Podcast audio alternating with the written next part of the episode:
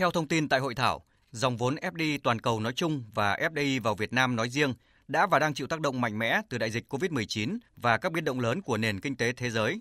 Giãn cách xã hội ở nhiều quốc gia làm gián đoạn hoạt động sản xuất, thương mại và đầu tư, gây đứt gãy các chuỗi giá trị toàn cầu, ảnh hưởng nhiều đến tăng trưởng kinh tế, thương mại và đặc biệt là dòng vốn FDI. Nền kinh tế Việt Nam có độ mở lớn, hội nhập quốc tế sâu rộng đã và đang chịu nhiều tác động, ảnh hưởng từ bối cảnh chung toàn cầu. Mặc dù vậy, vốn đầu tư trực tiếp nước ngoài vào nước ta trong 9 tháng của năm nay vẫn đạt hơn 22 tỷ đô la Mỹ, tăng 4,4% so với cùng kỳ năm ngoái. Đây là một kết quả khả quan, thể hiện niềm tin của các nhà đầu tư chọn Việt Nam là điểm đến hấp dẫn để sản xuất kinh doanh.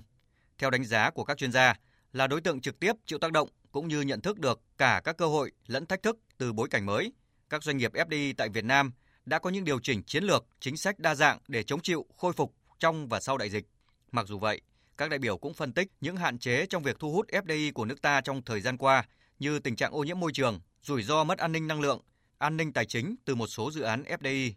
Các dự án công nghệ cao và mang lại nhiều giá trị gia tăng chiếm tỷ trọng nhỏ trong đầu tư FDI và chưa thu hút được công nghệ nguồn.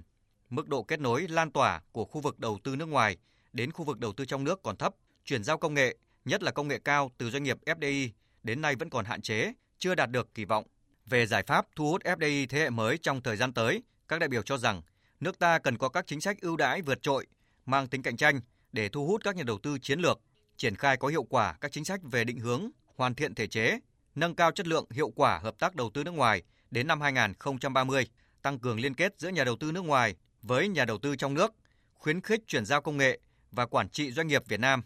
Bên cạnh đó, cần đẩy mạnh liên kết với doanh nghiệp trong nước, hình thành phát triển cụm liên kết ngành theo chuỗi giá trị, chủ động theo dõi, đánh giá xu hướng dịch chuyển dòng vốn FDI và công nghệ vào Việt Nam để lựa chọn và thu hút những dự án đầu tư phù hợp, nâng cao chất lượng nguồn nhân lực để tiếp nhận FDI thế hệ mới, tiếp nhận chuyển giao công nghệ từ các nhà đầu tư nước ngoài.